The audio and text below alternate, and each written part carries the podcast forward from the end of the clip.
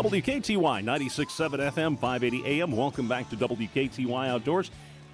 I'm Kevin Millard. Thanks for joining me on the program this morning, and thanks to my next guest as well, uh, who is uh, once again on the program here, Tackle Terry Tuma. Good morning, Terry. How are you this morning? Thank you, uh, Kevin. I'm great. Good morning to you, and good morning to all of our listeners. Yeah, it's uh, you know it's a little cool morning here in La Crosse, but the sun is shining, and um, should be a, a nice day to get out, hopefully on the ice and, and catch a few fish. Well, there's no question about that, especially when we don't have to deal with high winds, Kevin. Yeah. It's a big, big plus factor. Yeah, it's going to be a gorgeous day today. Mm-hmm. I can work on my winter tan if I wanted to, I guess. That's right. yeah, wear sunglasses if you're on the snow, yeah. on the ice and snow cover. Ooh, yeah, that uh, that that's that snow is very, very bright. I would agree with agree with you there, and and and certainly, you know, and, and uh, I mentioned earlier in the show here before before I had you on that we were talking yesterday about. Um, you know, we don't have a ton of snow here in the immediate La Crosse area, but where you're at, uh, you've got a lot of snow up there, and you know that certainly is going to uh, going to affect things, and and you know we're certainly going to end up with our share of snow this winter, uh, and you know with all that snow on top of the ice, how does it affect the ice? Uh, in, in your opinion, and and how do you sort of counteract that when when you go out fishing? Well, that's a good question, Kevin. Yeah, we got between 47 and 48 inches of uh, of snow on top of that ice, and not real. You know, we don't have two feet of ice uh, running anywhere from 10, 12, maybe some bodies of water up to 14 inches. Uh, but uh, what's there's two concerns right now. One, a big plus factor: the heavy snow is uh, going to definitely raise our water level. So that's a big mm-hmm. plus. Also, the river system, and then along with that too, uh, there's a lot of uh, concern about uh, losing fish due to lack of oxygen. So that's another factor. But here again, it's going to depend on Mother Nature. You know, if it warms up, if we get some rain, these are all plus factors for us. Uh, mm-hmm. Uh, when you have a lot of snow cover, what we have to also understand is the water is clear under the ice, of course, but it's also darker due to that all that uh, snow cover itself. So it's going to be a time frame where we really need to use uh, like glow lures, uh, something that's going to attract the species of fish. Uh, many times it may be a little bit more uh, jigging action, but they have to see these baits and lures that we're using, Kevin. So there's uh, some adjustments we have to make. Mm-hmm. Also looking for maybe a, uh, a couple of different spots. If you are running into a body of water where uh, you feel uh, that there's oxygen issues, uh, don't even fish that body of water or you start your marking fish, you cannot get them to bite. Go mm-hmm. to a different body of water that does not have any oxygen issues. Yeah, they'll just, I'm guessing they'll just, they just simply shut down period and, and are not even anywhere near active at all. That's right. Yeah, they just become uh, uh, just uh, you know not negative fish, but just they're not feeding. All they are trying to do, Kevin, is survive. Mm-hmm. Yep. Yep. And of course, we you know we hear about the you know the fish getting ice you know iced in and, and things like that. That certainly happens. So hopefully it. And, but that's usually maybe a little later in the season. Um, but so hopefully this isn't a, a, trend that will continue on a lot of bodies of water this uh, this winter. Well, you're right, Kevin. You know, and some people I would have to give some thought. What's what is this going to do to our fishery? And you know, we have to look at the plus side too, Kevin. Mm-hmm. With this uh, a ton of snow out there, it's going to raise the water level. So we got a choice of either have low water levels and maintaining the fishery, or adding to the water levels and maybe lose a, uh, some of the lakes. I think we're much better off uh, to raise the water levels. Mm-hmm. Yeah, we and, and certainly you know the last few years we we have had uh, these drought conditions and, and the water levels have gone down in a lot of a lot of places. I mean, we experienced that here on the the river uh, this summer and in the last couple of summers actually, where you know the water levels have just uh, are some of the lowest I've uh, I've seen in, in, in a long, long time, and, and it anything we can do to reverse that trend is is is a good thing. It really is, Kevin. Yeah, and I agree with you 100%. I haven't uh, seen water levels on a river system. I don't even if I can even remember when the uh, river was that low. Mm-hmm. Yeah, it, it was a it was a rare thing, and now it seems a little more uh, consistent, which is not a good thing. Let's uh, let's uh, shift gears just a, a little bit here, uh, talking about uh, the challenges with the, the snow and everything. You were talking here during the break that that actually there is a place where the fishing is is pretty darn good, and that's the the good folks up at River Bend Resort. Yes, you're right, Kevin. Yeah, they've got two feet of ice. They're now allowing one ton trucks to uh, drive out there. Of course, you need to on any ice road. You should check with the resorter, Kevin. Mm-hmm. Uh, but the fishing is very, very good. Uh, walleye, sauger. They're catching a lot of big eelpout, northern pike, and jumbo perch. So it's a quite a fishery. And of course, with the walleyes and the sauger, you got pick through them, you know, Yeah. for the eater sizes. You know, staying within the slot or going way over the slot for a keeper, uh, a photo fish, and so forth. But uh, it's really very, very good at Lake of the Woods. One of the few places where they're not impacted with all this snow cover and a lot of good solid ice. Mm-hmm. Well, that's uh, that's that's good to hear anyway, and certainly the the nice that it's uh, you know uh, multi-species uh, bite going on, so you got an opportunity to catch a, a little bit of everything up there. That's that's cool. I like that. Yeah, it really is. So it's going to provide us, you know, the anglers that are going to go there uh, with a lot of action, a lot of different species of fish to catch. Uh, it just it's a great time when you can have that kind of action with multi-species of fishing. hmm Yep, and uh, of course uh, uh, had them on uh, a few weeks ago here too, talking about some of the amenities that, that they offer and uh, some of the uh, uh, fishing houses that, that they've got set up out there, and and uh, yeah, I mean that, that sounds like a pretty nice way to uh, to spend some time fishing in in one of those.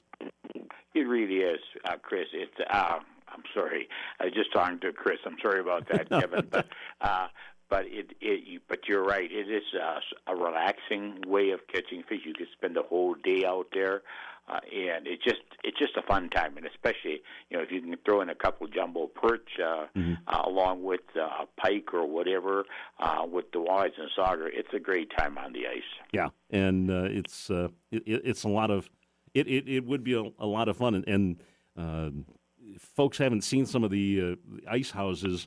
Uh, and I, I looked through a, a bunch of them up at the the St. Paul Ice Fishing Show, uh, and you know those are really really plush. They're comfortable, and um, if you, if you're going to go ice fishing, that's kind of the the way to do it. I think it, it beats Yeah, sitting it- it beats sitting on a plastic bucket out on the ice. Sure it does. but I know even with the portables, you know what they've got for portables out there Mm, today yeah. too. Uh, you know, with insulation, with all the amenities, uh, those are all big pluses. So you can really ice fish in comfort versus, as you mentioned, sitting on a bucket, which we've done both of us many Mm. Yeah. many years. Oh yeah, yeah. And actually, although today here it, it wouldn't be uh, it, like it wouldn't be bad. Get this weekend should be pretty decent to get out sitting on it. I, that would a little fresh air. That does sound actually sitting on a bucket sounds pretty good right now. But Yeah, it it really does, and especially if you dress accordingly. Yeah. Uh, you know, there was a quote uh, from some of the people that I worked with. There is no such thing as bad weather; it's improper dress. Yep. Mm-hmm. Yep. Dressing. You're exactly right. Dressing, uh, dressing for the conditions is uh, is is a is a key. Whether you're in a nice shelter or uh, sitting on a bucket or or uh, a portable shelter, some of those nice uh, clam portable shelters. Uh, those are yeah. It's uh, how you dress is is really really important. And one other thing too, uh, wanted to to talk to you about this morning anyway is obviously they're having success up there with uh, uh, a number of different species. Uh, one of the things that the, the that we wanted to talk about this morning too was jigging spoons and how that can be a, a a big success this time of year. So let's let's talk a little bit about that. Tell me what your thoughts are on that. Well, you're you're right, Kevin. Jigging spoons are a great lure, but you know, so often we think it's just for walleyes, and Mhm. it is not. You can use a small sizes uh, for crappies, sunfish, and jumbo perch. Uh, so there's a lot of plus factors here, uh, and then too, you can tip one of the trebles uh, with the head of a minnow or a whole minnow. Now, if you're going to drop down to sunfish or crappies, uh, using waxworms. Yeah, it's also extremely productive. But what we have to really relate to, not all jigging spoons are designed to do exactly the same thing. Um, but we really have to understand that they provide flash, vibration, color, and a drop speed. It was also a big ingredient. And then when you're talking about jigging spoons, the straight ones are are usually heavier, so that means they're going to fall much faster with minimal action. These are going to be for aggressive fish and deep water fish. Now the bent are more pronounced action and flash, and used more for uh, neutral fish uh, uh, for neutral bites. Uh, you know, depending again on what we're fishing for, mm-hmm. and then the action ones that I use a ton of are lighter, offering more action and flash because of their sole fall, and that really are going to be extremely productive for negative fish.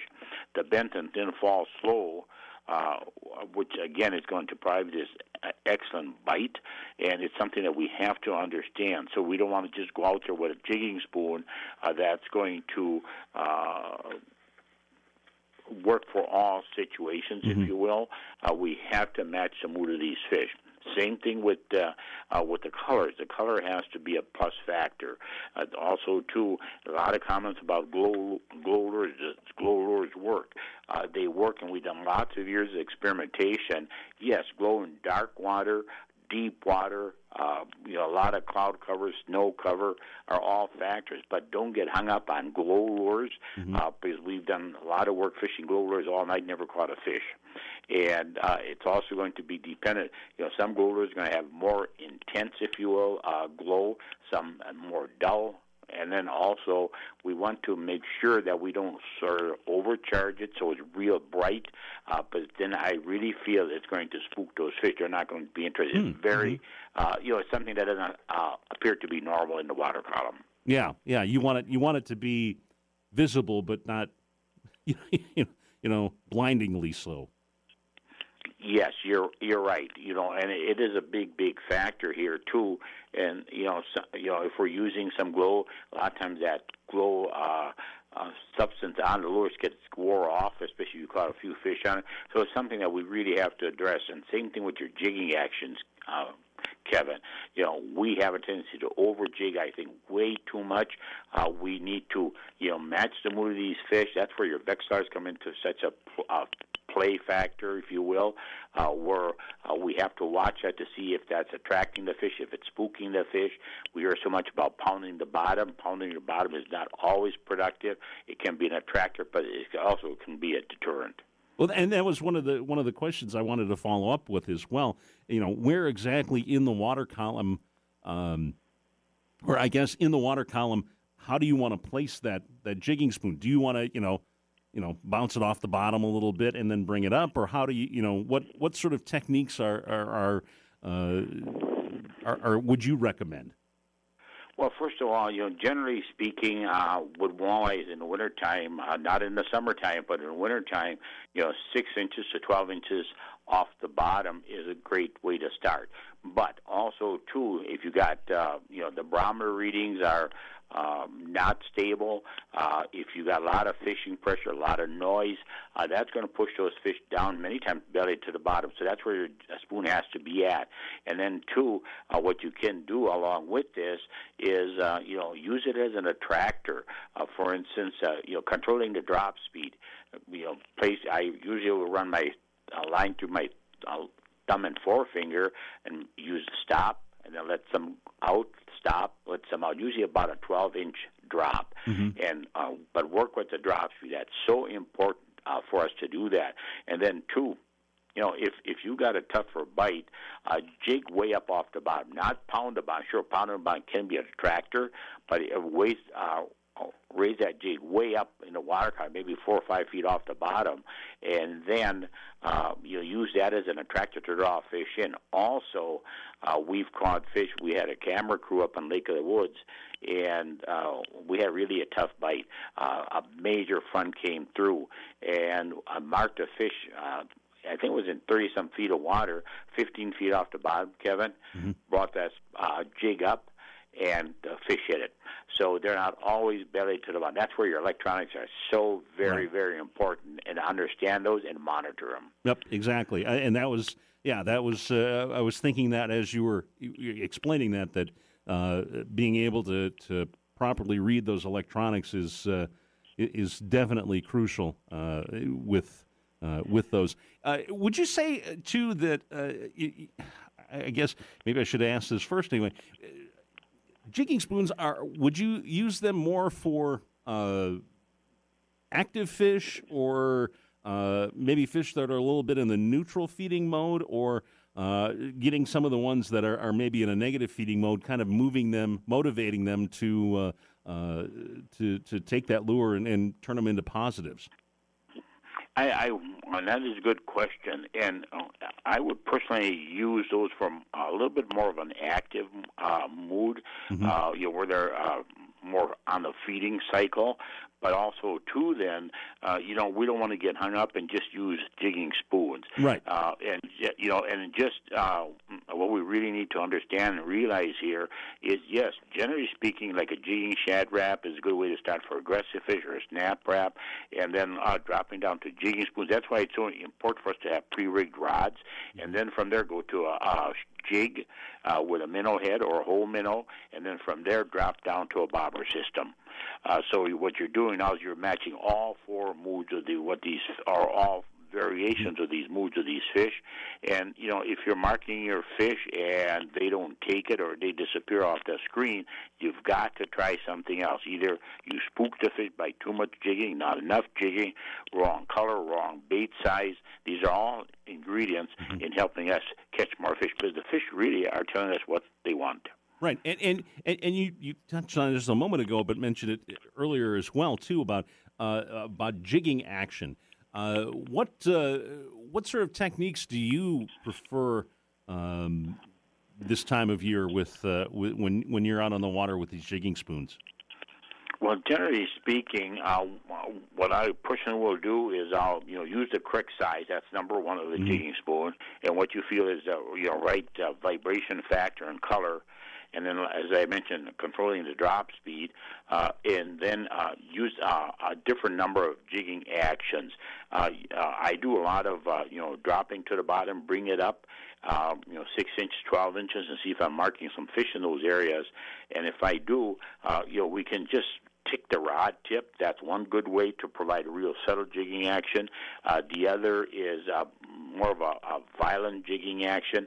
And one that I think so often we do not do is just hold it steady. You know, bring it up and then um, hold it where that walleye is at. Also, too, if you got a, a thump, you know, if it's a jig, uh, a jig itself or a jigging spoon, that means that that walleye has really inhaled that uh, mm-hmm. piece of meat, if you will, the the bait.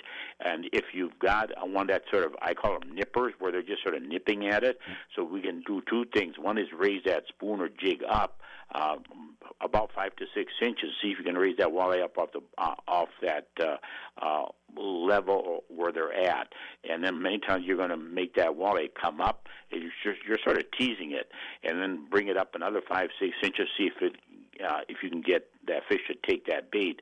If not, what I do many, many times, I just uh, provide slack in a line and then pay really close attention to line movement at this time and then set the hook. So now you're uh, offering um, basically no resistance except for the jig or the jigging spoon.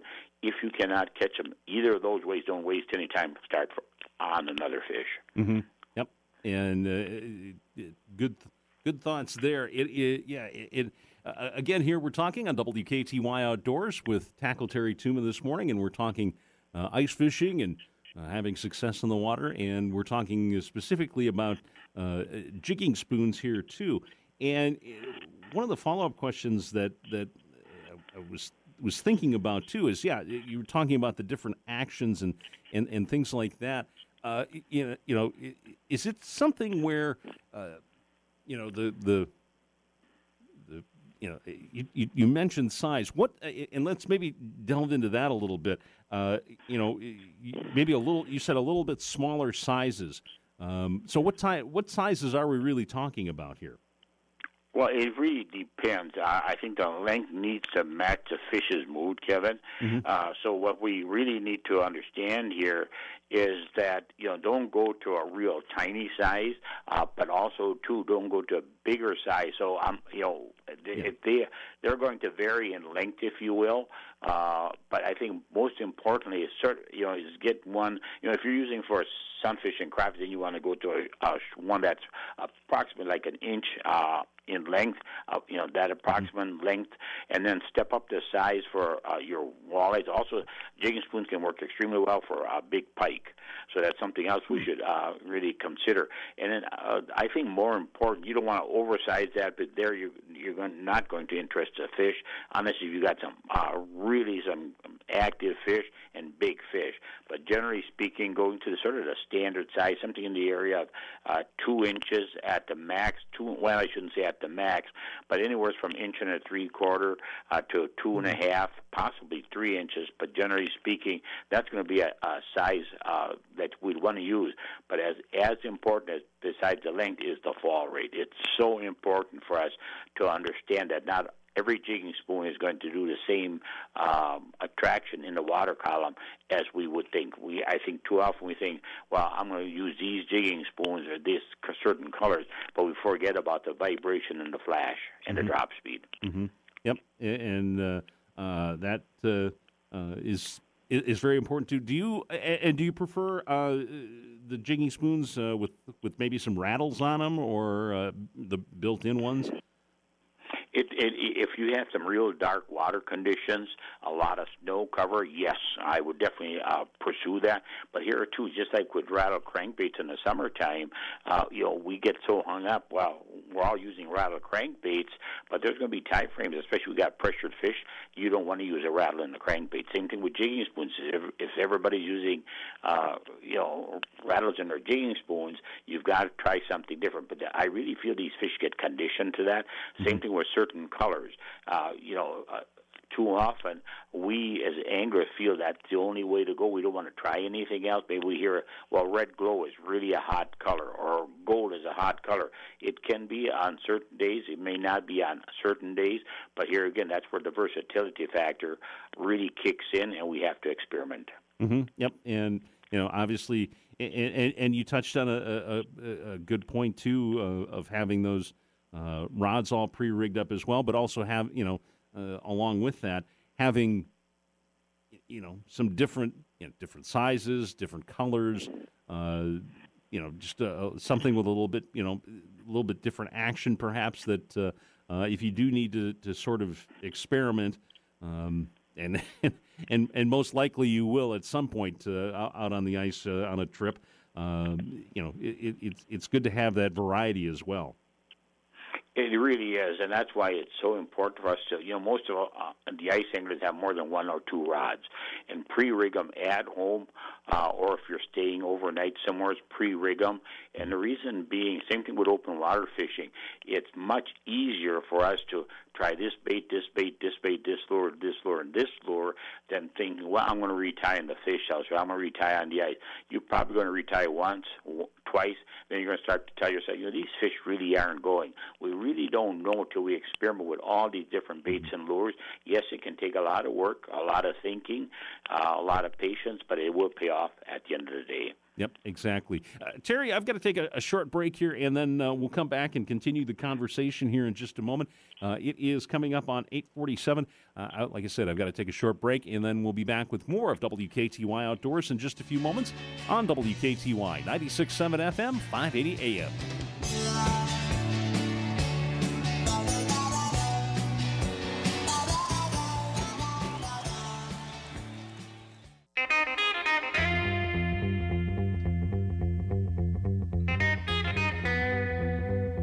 WKTY 96.7 FM, 580 AM. Welcome back to WKTY Outdoors. It's 848.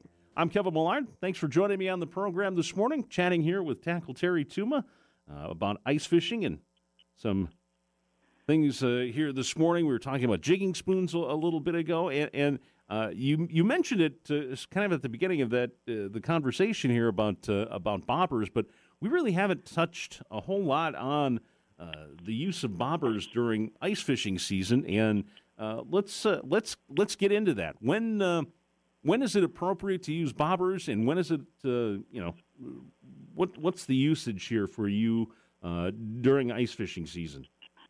Well, generally speaking, good question, uh, Kevin.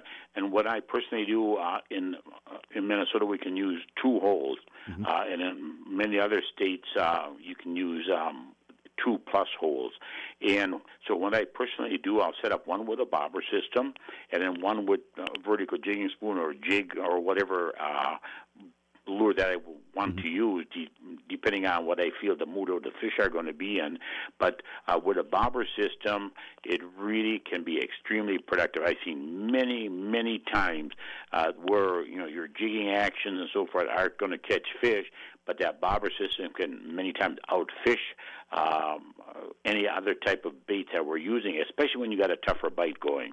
And when you're using a bobber system, uh, what we have to understand too is what I, you can use a small jig, but a bobber system is nothing more than a depth setter and a strike indicator. And here you're going to have to really watch your bobber system as to when to set the hook. Do you need to have it uh, run? Do you need to set it immediately? That's going to be just strictly experimentation. And with a bobber system, uh, is use the smallest bobber that you can get by with to hold that bait at that prescribed level. Because if you use too large of a bobber, that walleye is going to come up, inhale that bait, and it's going to reject it as soon as it feels drag resistance that bobber in the water column. Mm-hmm. Yeah, it's. Uh very this time of year, yeah, small bobbers are, are definitely the, the way to go too. And I, I would think too that uh, the the smaller the bobber, the easier it, it's going to be to see those uh, those real subtle bites that, that you get a lot during ice fishing season. Oh yes, you're right. And the other factor too, you know, it it doesn't have to always go down into that hole and you know below the ice. Uh, it's going to take a little bit of experimentation to when to set the hook. You know, for crappies, for sunfish, for walleyes. These are all factors. Uh, generally speaking, though, you you're going to have to do some experimentation. Like with crappies, I've seen many, many times where you're going to have to let them uh, pull that bobber underneath ice. Same thing with walleye fishing. Uh, sometimes that uh, bobber will, you know, just drop, sink into about a foot of water. Sometimes it has to go underneath the ice. And many times with crappies and also sunfish, if it just moves a speck, you set the hook immediately. Mm-hmm. Yep. Exactly, and uh, uh, you know the other thing too that uh, um, wanted to touch base on too was uh, you know the the use of uh, maybe a, a, bead and a colored hook as well during for ice fishing season, and how that can improve your catch rate as well. Yeah, it really does here. And um, I, but I, open water and both ice fishing, I'll use a colored hook with a opposing color of a bead, uh, meaning that you know if you're using say a red hook, you're using a gold bead or a green bead or whatever. And to say that that bead is going to be uh, definitely a plus factor, it may and it may not. It can be definitely a plus factor. It may be a negative, and you want to use a number uh, four for crappies and sunfish, a five for uh, walleye fishing, but only one single bead. Uh, I've had quite a few people ask, "Well, where do you put that bead?" You know, you want to put that bead on your fishing line and then tie the hook on. And when you're doing that, it does become a fact. It's something that we should experiment with. Uh, if not, it can cost us fish. But you know, match the, the two sides, the four and the fives, are usually the most productive. Mm-hmm. And if you're really questioning where can I buy beads, many of the bait uh, dealers have beads. Uh, if not, go to a craft store and you can purchase all kinds of them. Mm-hmm. Uh, also, some with the, sort of the hexagon uh, style, and that can provide a little bit of different flash in the water column. So here again, we're right down to experimentation. Also, use the thinnest wire hook that you possibly can get by with. Too heavy hook restricts the minnow. Mm-hmm. Exactly, exactly. And, and, and one key on on the uh, the the end of the line too that uh, um, we should think about too, especially this during ice fishing season. We're using such light lures and and uh, light tackle that um, a lot of times too uh, you need some assistance in getting that lure down into uh, the strength zone.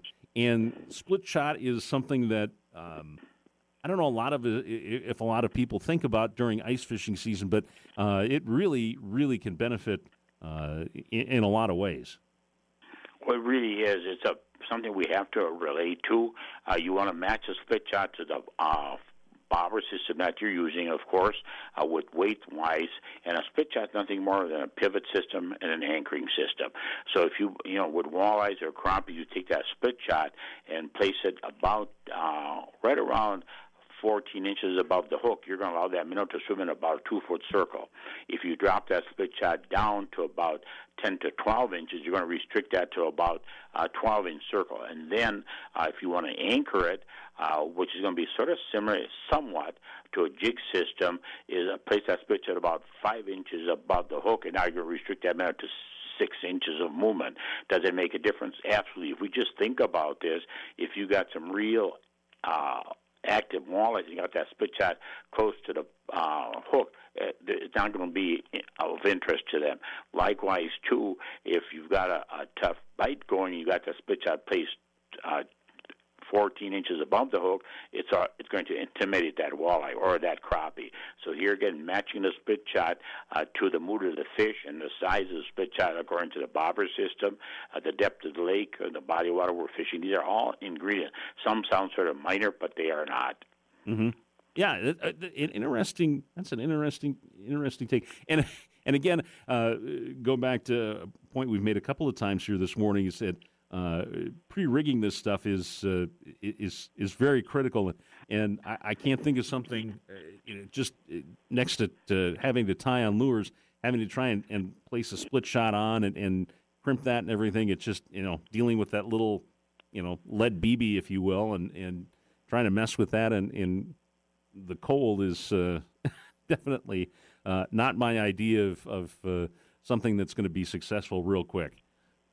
No, you're right, and it is a factor here. You know, when you're using your split shot, uh, you want to, as I mentioned, you want to balance that split shot uh, to the uh, the bait itself, uh, and then also to the bobber that you're using. Uh, you want to keep minimum size of the bobber, as you and I spoke of. But also, I should mention, I don't know how many of our listeners are familiar with, but when you're fishing in a wheelhouse or a skid house, uh, or if you're fishing in a second hole, uh, there are a bobber. That Mission Tackle has a bobber that it's a long stem bobber, so you don't have to really move over uh, to watch if that bobber is sinking or if you got a bite going. You can just see it because that stem is uh, protruding above the floor. So immediately, just glancing at it, you'll know exactly if you got a bite going or not going. Mm-hmm.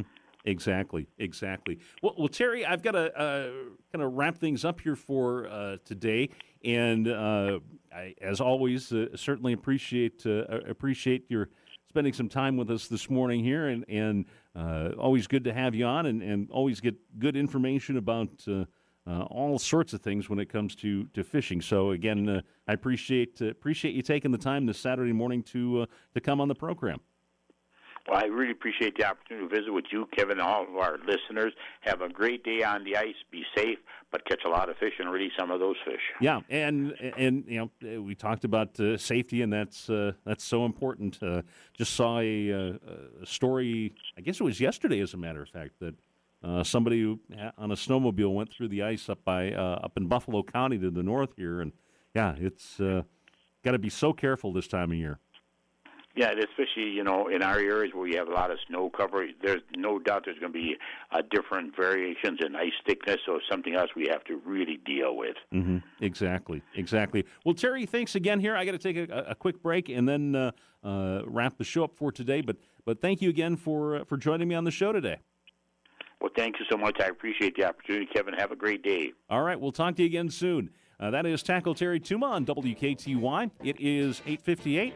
Back in just a few moments on WKTY 96.7 FM, 580 AM.